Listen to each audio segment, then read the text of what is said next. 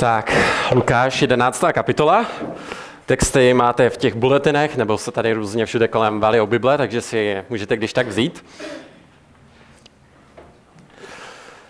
Jednoho krásného odpoledne jsme na Gimplu měli předmět, který se jmenoval Dějiny filozofie. A v rámci tady tohohle z toho předmětu jsme si říkali, co různí lidé v průběhu dějin řekli na téma vztahu rozumu a víry. A pamatuju si, že během tady jedné této hodiny nás učitelka seznámila s citátem od Lutera. A ten zní takto, cituji. Rozum je děvka ďáblova. Konec citátu. A tehdy mi přišlo, že v podstatě v této hodině měl ten citát dokázat to, že pokud chceš být křesťan, tak musíš vypnout svou hlavu. A mělo to dokázat o tom, jako o čem náboženství ve skutečnosti je, že to není rozumné a jak dokážou být věřící lidé někdy ujetí. Když si vzpomenu na výraz paní učitelky, když nám říká tady tento citát, tak to mluvilo za vše.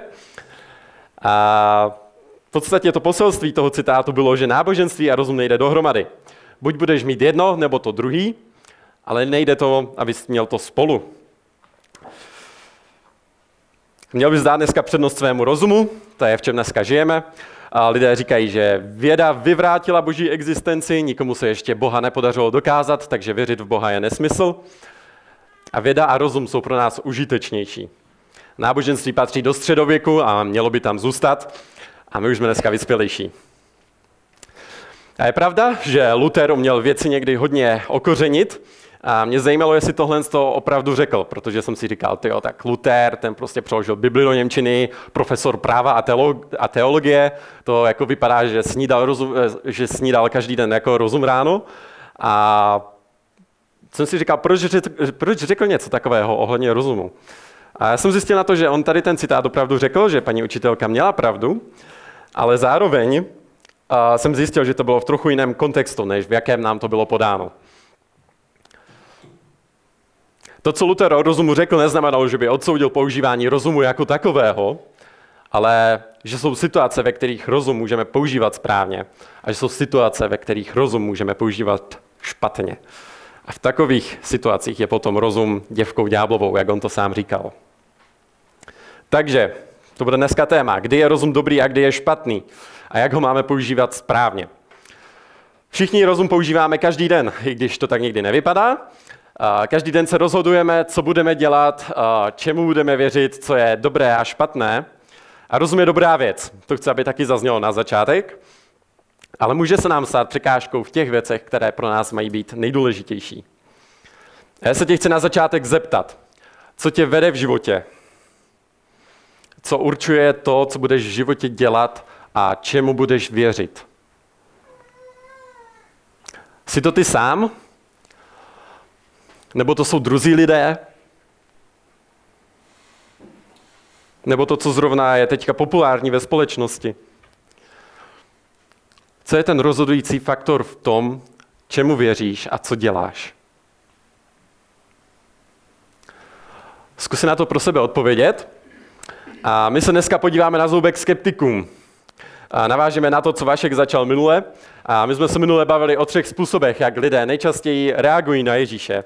A říkali jsme si, že lidé jsou v zásadě buď fanoušci, kritici, anebo skeptici. A procházíme teďka evangelium podle Lukáše a jsme v příběhu, kdy tam Ježíš potkal člověka, který byl němý kvůli tomu, že byl posednutý démonem. A Ježíš z toho muže démona vyhnal.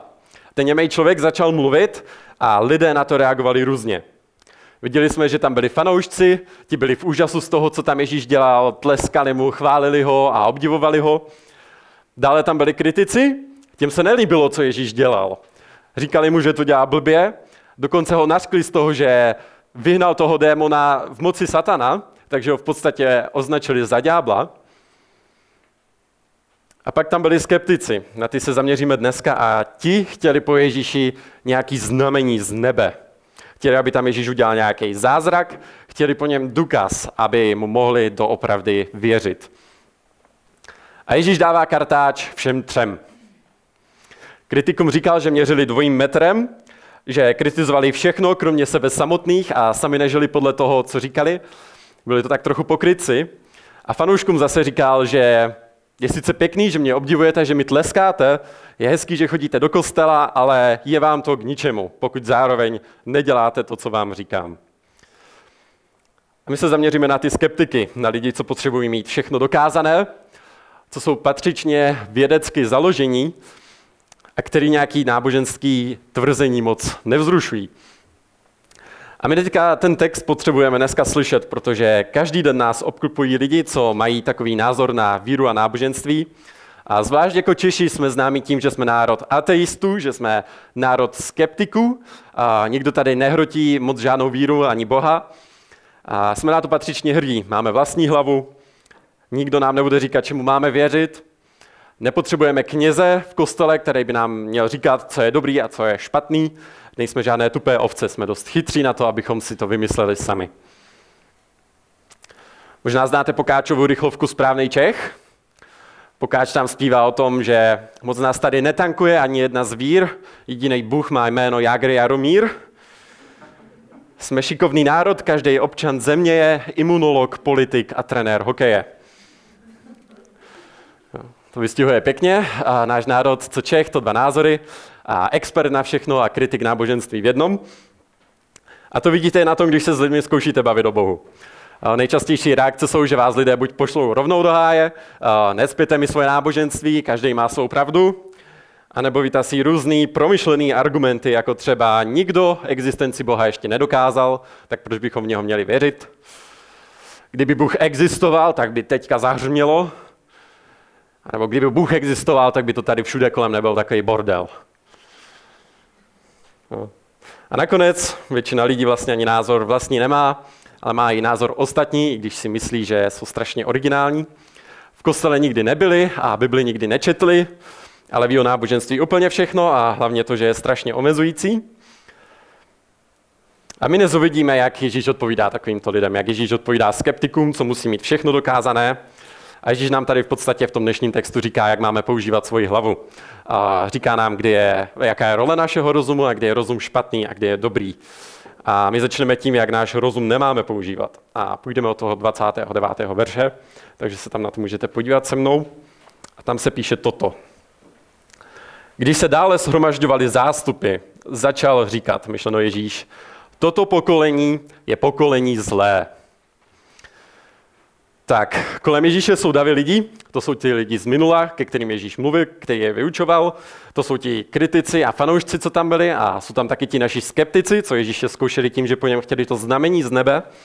A Ježíš k ním začíná mluvit. A vidíme, že se s tím úplně nemaže.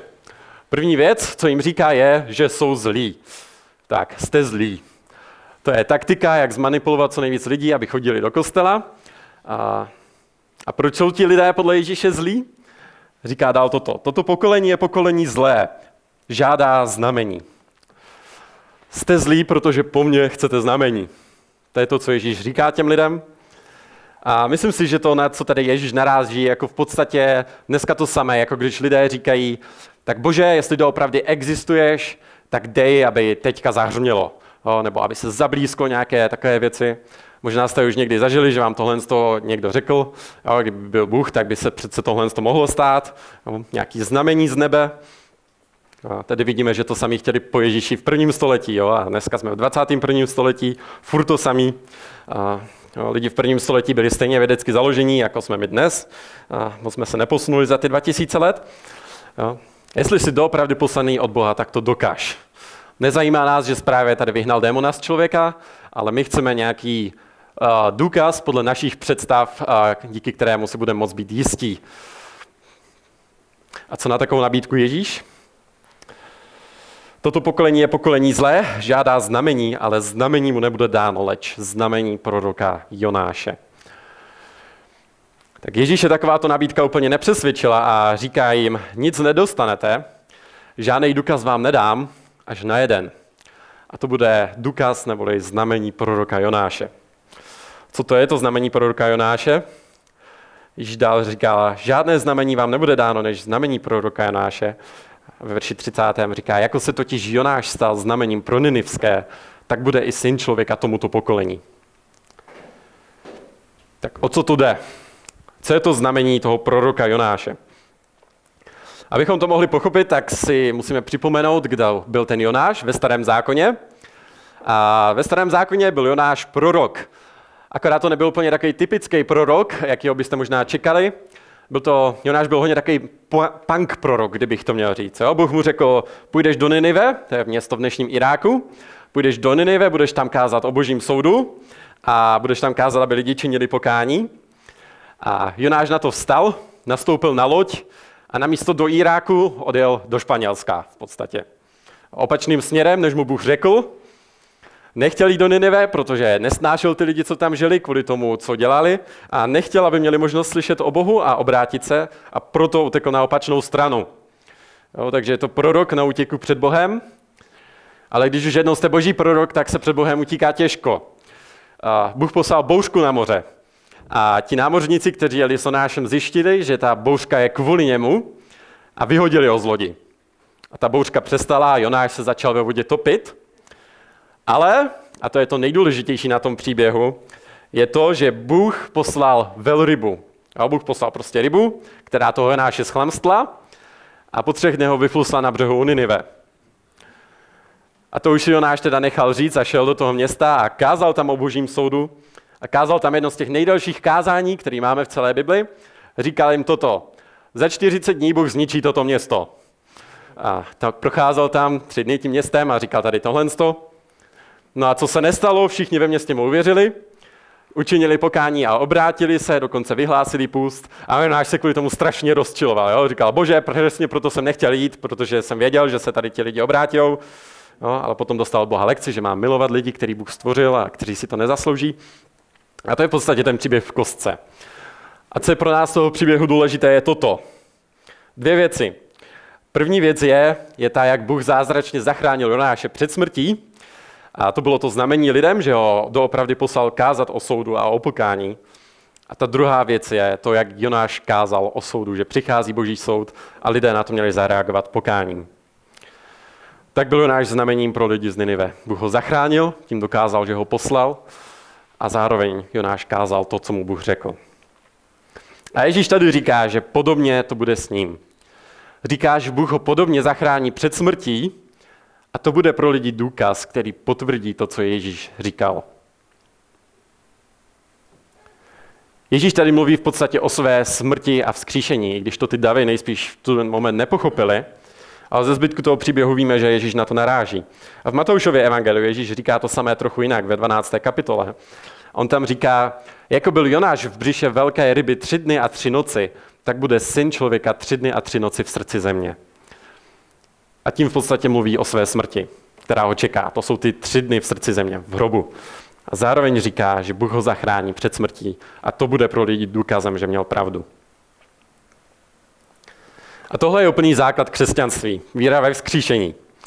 Uh, jako křesťané věříme, že Ježíš byl ukřižován a byl pohřben, ale třetího dne vstal z mrtvých a kázal lidem, kázal lidem o soudu a o pokání Ježíš byl skříšen. To je zpráva, na které stojí a padá celé křesťanství.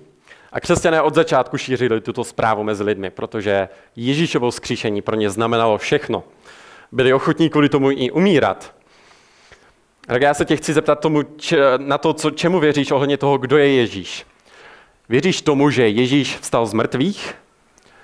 Nebo věříš tomu, že to je celé lež, že si to lidi vymysleli? Jaký je tvůj postoj k tomu, že křesťané věří ve vzkříšení z mrtvých.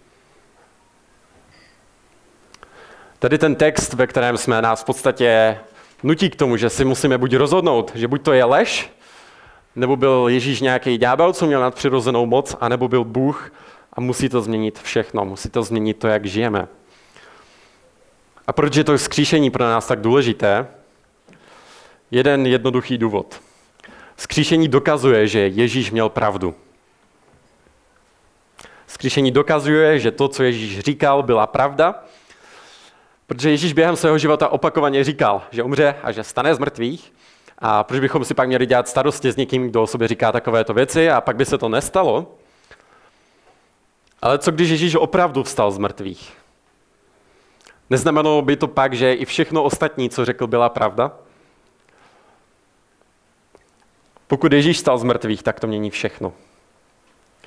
Nemůžeme Ježíše odmítnout jako dalšího náboženského učitele, protože na to měl Ježíš o sobě sám moc vysoké mínění. On říkal o sobě věci jako například, přečtu pár veršů pro ilustraci, říkal věci jako každý, kdo slyší má slova a nečiní je, bude podoben muži pošetilému, který postavil svůj dům na písku. Spadl déšť, přihnali se vody, zadoli větry, udeřili na ten dům a zřítil se a jeho pád byl veliký.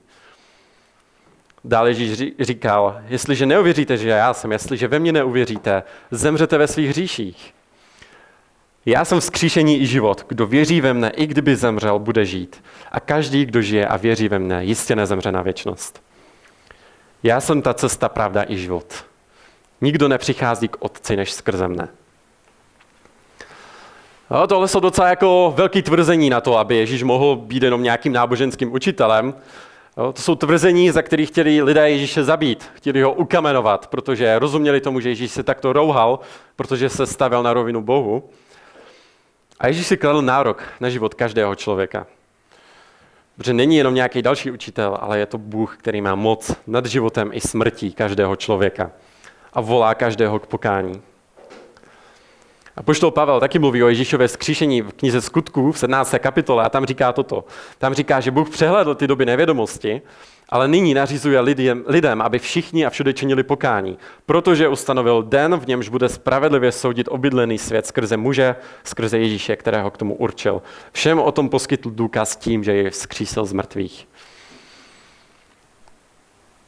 To je to, o čem je vzkříšení. Je to důkaz toho, že to, co Ježíš říkal, je pravda a že my musíme na to zareagovat pokáním. Ježíš tady v podstatě říká lidem, rozumujete, chrlíte argumenty jeden za druhým, chcete po mně důkazy, i když prostě máte důkazy před sebou a hledáte svoji jistotu na špatném místě. Používáte svůj rozum, chcete důkazy, které se budou líbit vám, ale nedíváte se na důkazy, které vám Bůh už dal. To je problém těch lidí tady v té pasáži a je to i problém nás lidí. Moc věříme sami sobě. Ten náš problém není nedostatek důkazů, když nevěříme v Boha, ale naším problémem je naše srdce. To je proč tady Ježíš říká těm lidem, že jste zlí. A nejsme hodní lidé, my jsme zlí lidé. My jsme píšní na to, co si o sobě myslíme, jsme píšní na to, na svůj rozum, myslíme si, že víme líp a proto nevěříme Ježíši. A proto Ježíš říká dál toto v 31. verši. Používá další ilustrace ze starého zákona a říká tam toto. Královna jihu, myšleno královna ze Sáby, možná vám to něco řekne, povstane na soudu s muži tohoto pokolení a odsoudí je, protože přišla od končin země, aby uslyšela Šalamounovu moudrost. A hle, zde je někdo větší než Šalamoun. Ninivští muži povstanou na soudu s tímto pokolením a odsoudí je, neboť učinili pokání na Jonášovo kázání. A hle, zde je někdo větší než Jonáš. Ježíš tady staví do kontrastu ty lidi, kteří ho poslouchali, s těmi lidmi ze starého zákona, kteří slyšeli o Bohu a učinili to pokání. Protože viděli, co Bůh udělal v jejich životech. Viděli tu moudrost, jakou dal Bůh Šalamounovi a viděli, jak Bůh zachránil Jonáše. Viděli ty zázraky a nechtěli po Ježíši, nechtěli po Bohu žádný jiné dokazy. Ale tady tito lidé, kteří poslouchali Ježíše, přestože viděli, co Ježíš dělá, viděli, jak uzdravuje, viděli, jak vyhání démony a odpouští hříchy, tak přesto chtěli, aby bylo po jejich. Aby jim Bůh dal důkaz, aby jim Bůh dal znamení, jaké oni chcou. A co je špatného na tom chtít po Bohu důkazy jako toto? Není špatné zkoumat křesťanství a dívat se na to, jestli je to teda pravda nebo ne. Ale někdy musíme dojít do bodu, kdy si musíme uvědomit, že náš rozum nebude všechno. A že ten problém potom, proč chtít po Bohu důkazy, jako je tento, je toto. Dokud nebude po mém, tak nepřistoupím na hru. Dokud mi Bůh nedá důkaz, jaký já chci vidět, tak neuvěřím.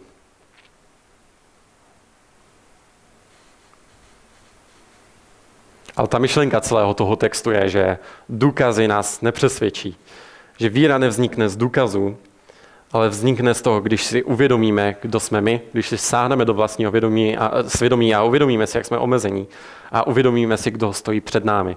Kdo stojí před námi ne v tom textu Ježíš, který je Bůh, který ví, jak se jsme to tady říkali na začátku, který zná i počen, uh, počet zrn písku v moři. Rozum je špatný, když spoleháme sami na sebe a nevěříme Bohu. Správná reakce na to, co Ježíš říká, je nespolehnout se sám na sebe, ale učinit to pokání, které on po nás chce.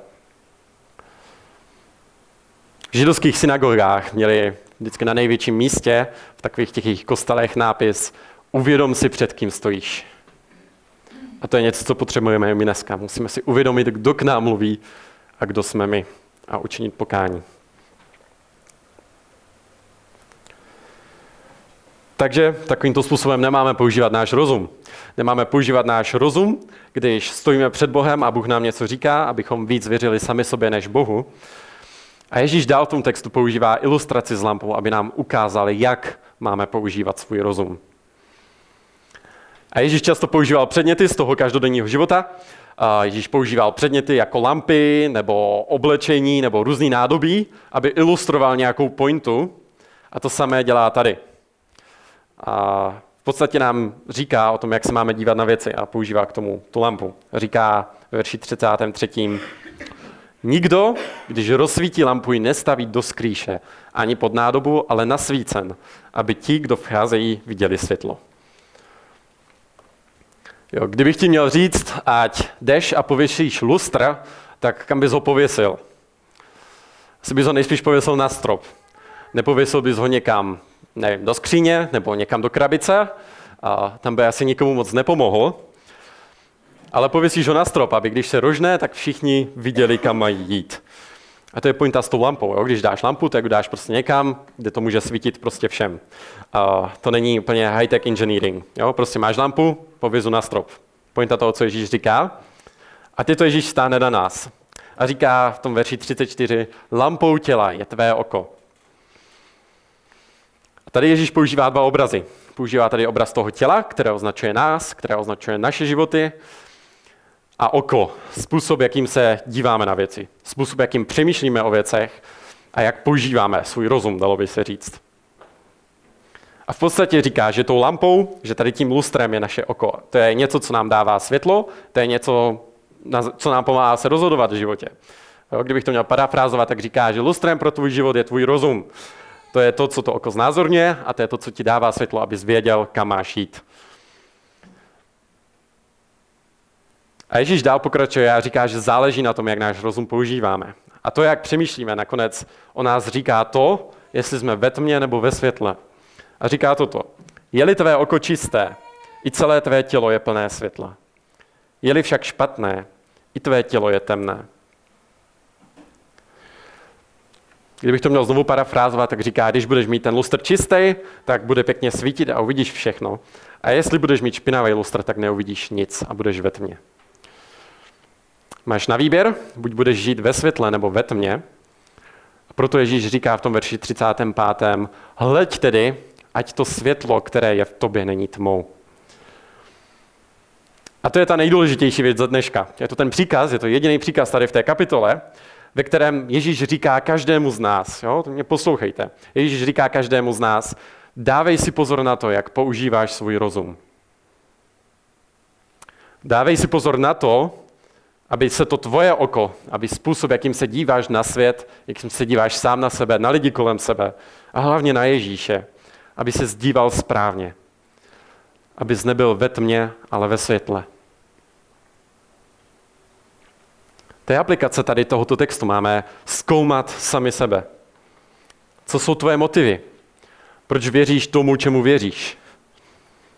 Proč chceš mít všechno za každou cenu dokázaný? Kde se tohle to bere? Proč v tom hledáš jistotu? Je tedy tento způsob uvažování něco, k čemu jsi došel sám? Nebo to je něco, co prostě dělají a říkají všichni kolem tebe? Jsi stejně skeptický ke svému skepticismu, tak jako jsi skeptický k Ježíši. Zkoumej se, odpověz na to. A Ježíš nám tady v podstatě říká, jestli chceš mít na všechno důkaz, jo, protože jsme v tom kontextu, kde se lidi baví o důkazech, jestli chceš mít na všechno důkaz, tak máš špatné oko asi ve tmě. Ale jestli věříš Ježíši víc než sobě a nespoleháš se na vlastní rozum, tak máš dobré oko asi ve světle. Ježíš si klade nárok úplně na všechno. A klade si nároky na tvůj rozum. A říká, že ho používáš dobře jedině tehdy, když tě vede k němu. Když tě vede ke světlu, protože Ježíš sám je zdroj světla. A ne do tmy. Důkazy tě nepřesvědčí o boží existenci. A tohle, když někdy říkám lidem, tak je v podstatě ta odpověď je, no, tak to říkáte proto, že jste zoufalci, a protože nejste schopni předložit žádný dobrý důkaz a nic rozumného. Ale to není ten problém. My říkáme to proto, že ten problém není v důkazech, ale v našem srdci. V tom, komu a čemu důvěřujeme. A to není neutrální. Ten důvod, proč nevěříme, není ten, že máme málo důkazů, ale že máme zlé srdce. To je ta myšlenka toho textu. Docela drsná, ale je tam. Důvod, proč nevěříme, není málo důkazů, ale zlé srdce. Jsme pišní. Myslíme si, že dokážeme sami za sebe přemýšlet nezávisle, ale ve skutečnosti je to tak, že jsme otroky toho, co sami chceme, do takové míry, že to zatemňuje náš rozum, aniž bychom si to třeba uvědomovali. Podle Bible nic jako nezávislý lidský rozum neexistuje. Myslet si, že dokážeš přemýšlet nezávisle, je iluze. Žádné důkaz nás nepřesvědčí. Ježíš jednou říkal, že i kdybych vám poslal někoho, kdo by stal z mrtvých, tak stejně neuvěříte. I kdybych dal znamení z nebe, vysvětlení se vždycky najde. Protože problém je v našem srdci. A svět kolem nás nám říká, že všechny problémy pramení z nedostatku rozumu a poznání. A to je v podstatě naše situace na západě. A je to dědictví těch minulých století. A je to dědictví to osvícenství, který začal v 18. století. No, bylo tam pár chytrých chlapíků, kteří si řekli, tak stojí to tu za prd. A je to kvůli tomu, že je tady moc víry. Je to kvůli tomu, že lidi nedokážou používat svůj rozum, nedokážou používat vlastní hlavu. A to řešení těch lidských problémů je mít více rozumu a více poznání. Ale Bible říká, že všechny problémy pramení z toho, že lidi moc používají svou hlavu. Že celá Bible je v podstatě o tom, že Bůh něco říká a lidi nevěří, ale mají vlastní hlavu a myslí si, že ví líp. A je to proto, že máme pišné srdce. Proto neexistuje nic jako nezávislý rozum. A Bible jde dál a, a říká, že nejenom tohle, ale zároveň je tady taky duchovní svět. Duchovní síly, které dělají všechno, aby nás dovedli od Boha. Hodně se bavíme v Evangeliu o těch démonech a o těch duchovních silách. A Bible říká, že tady tyto věci zatemňují náš rozum, že zatvrzují naše srdce, že nás uvádí do tmy a způsobují to, že milujeme tmu více než světlo. Protože naše skutky jsou zlé a víme to.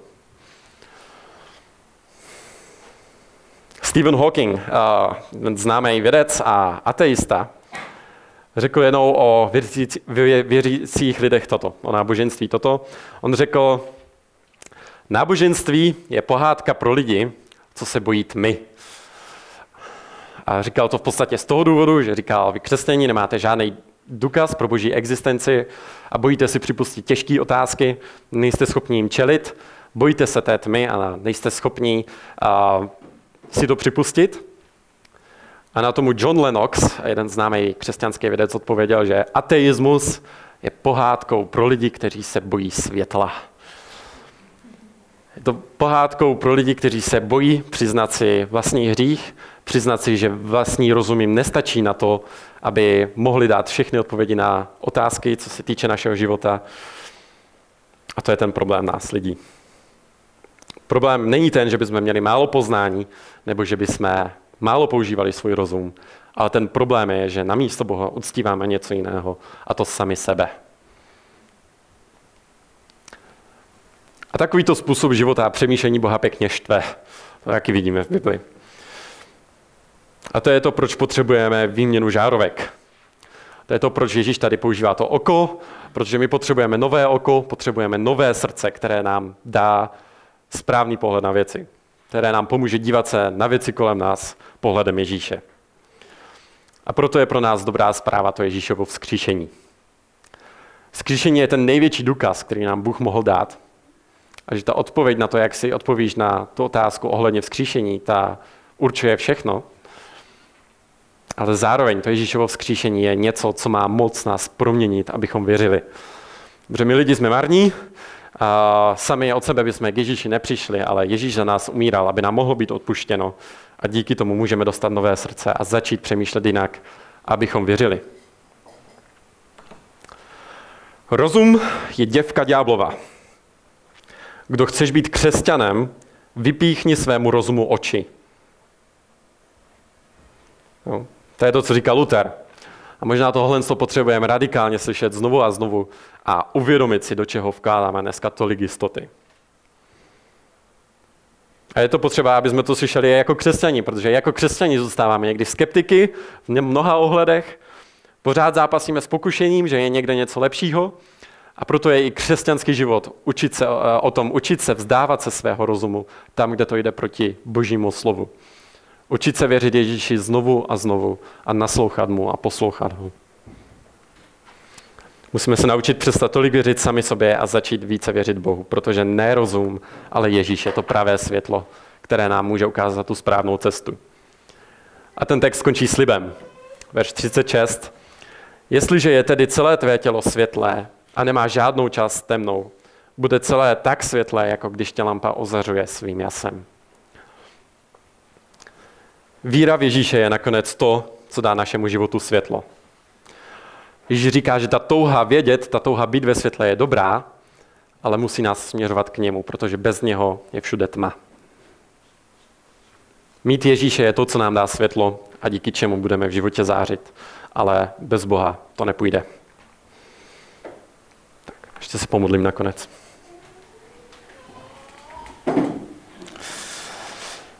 Otče, tak já ti děkuji za to, že jsi nám poslal Pána Ježíše, který nám ukazuje tu správnou cestu. Děkujeme ti za to, že máme tvé slovo, které je světlem pro naše nohy a že ty víš líp než my samotní Bože. Děkujeme ti za to, že jsi nám odpustil, že jsme moc věřili sami sobě a že jsme nevěřili tobě.